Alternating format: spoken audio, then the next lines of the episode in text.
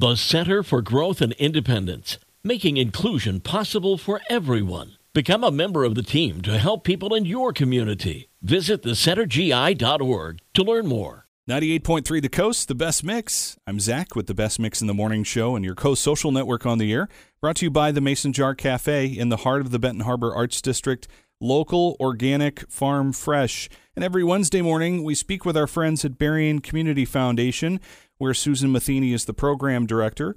We'll also be speaking with Countryside Academy's Kathy Hollacher in just a moment as well. And this morning we're talking about Golden Acorn Classroom Mini Grants. And Susan, uh, these are some fantastic uh, mini grants that have been a part uh, uh of and awarded by BCF for many years. But in case folks don't know what these are about, uh, please remind them. Well, hi, good morning. I'm uh, yeah, I'm happy to talk about classroom mini grants, but uh, you know, basically, you know, Berrien Community Foundation's whole goal in the world is to help resources meet needs in our community, and I think the Cl- Golden Acorn Classroom mini grants are probably one of our favorite ways that we make this happen.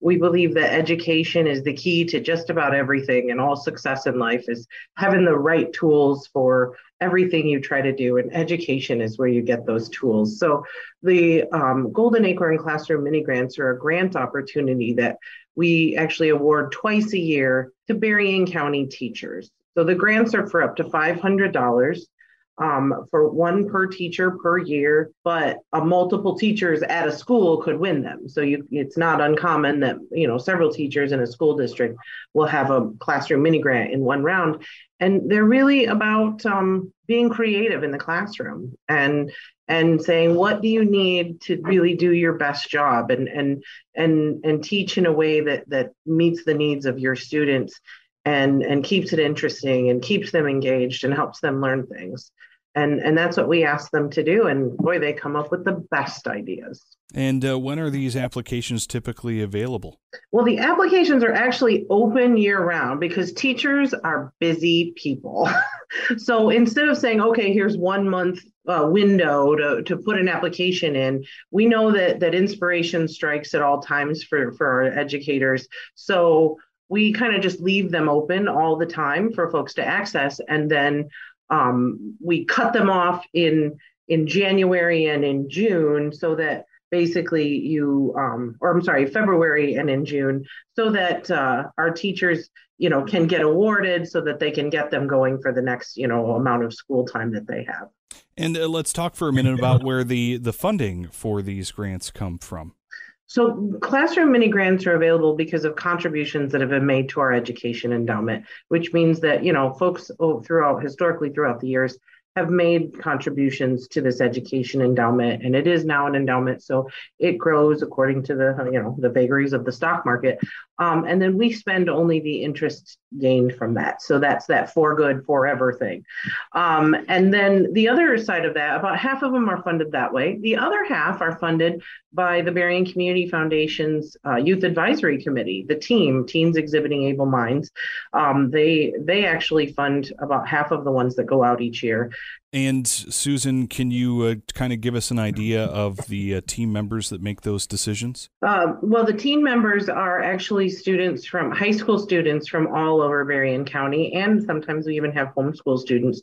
So it's really a mix of students from all over. And there's anywhere from 15 to 25 of them um, at a time. So once a year, they they get together and review the classroom mini grants. And then on the other side of that, once a year, we have an adult committee made up of members of our, our Berrien County community who also review some classroom mini grants. So we get a lot of different perspectives about what, you know, how the grants are, you know, reviewed from by whom the grants are reviewed. And today we get the chance to talk to Kathy Hollacher from Countryside Academy. And Kathy, you recently received a grant for your project at Countryside called Sweet Spring. What was that about? And uh, give us a little bit of, of an idea of what you're going to be using this mini grant for. All right. Well, thank you. Good morning, Zack. Um, I teach at Countryside Academy um, a class called FAIR, which is about food and agriculture, renewable resources, and the environment. And second through sixth graders come to me to learn that information.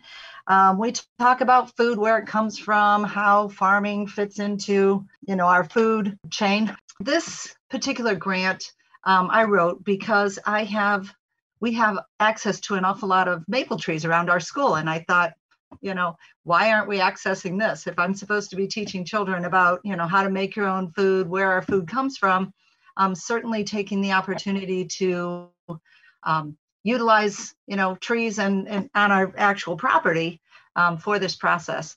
I thought it would be fun for the kids to, um, you know, be able to actually manufacture their own syrup. We'll be doing that in my class. Um, I have volunteers, friends from Sarett coming over who are going to help us tap the trees um, because that they do that.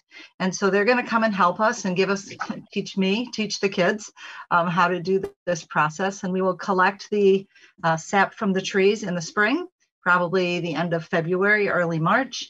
And then they'll come back and they will help uh, teach us how to how to turn that sap into syrup.